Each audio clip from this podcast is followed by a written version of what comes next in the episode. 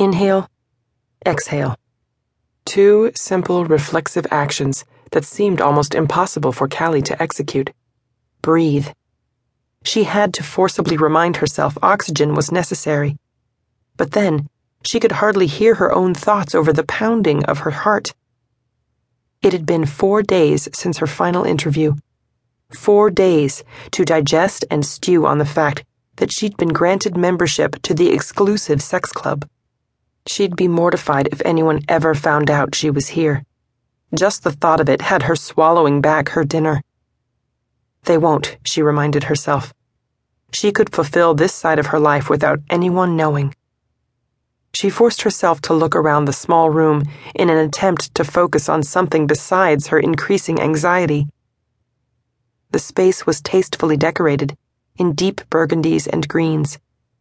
The black leather love seat where she sat was positioned across from two matching chairs.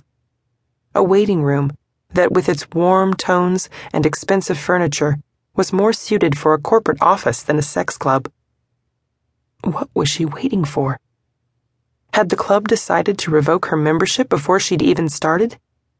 Then why did she spend the last half hour listening to all of the rules being repeated to the small group of new members like herself? It didn't make sense. No one else had been excluded, pulled aside, and singled out. She'd gone through the interviews, both on paper and in person, paid the exorbitant membership fee, completed the new member checklist filled with questions that made her cheeks flame and her heart race at the images they conjured. Submission, spanking, bondage, anal play, voyeurism, exhibitionism. Oh God, she had to think of something else. She forced another slow exhale, the breathing technique doing little to instill the calm she sought. The utter silence of the room was an added torture. No piped-in music or even the insistent ticking of a clock to distract her mind. She'd been left alone with her thoughts, nerves, and a barely restrained instinct to flee. Abruptly she stood, hesitated, then immediately sat back down. She cursed silently, berating herself for the show of nerves.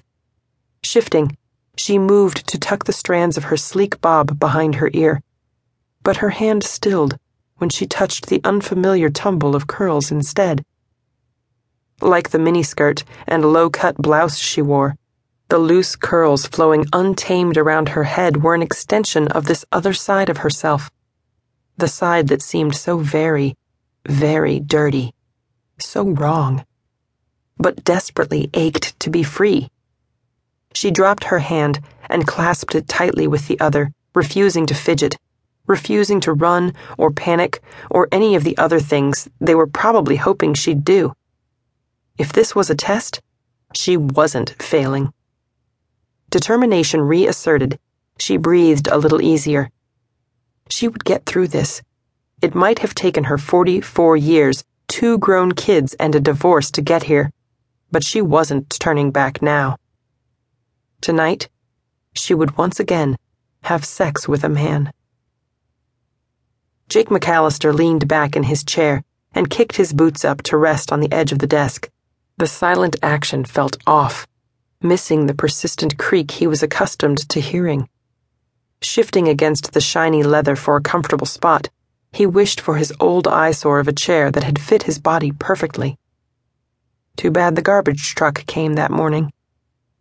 Sighing, he closed his eyes for a quick break before the night began, before the crowds arrived and forced their expectations on him. Two minutes. That's all he wanted. Two minutes of silence to rest his mind.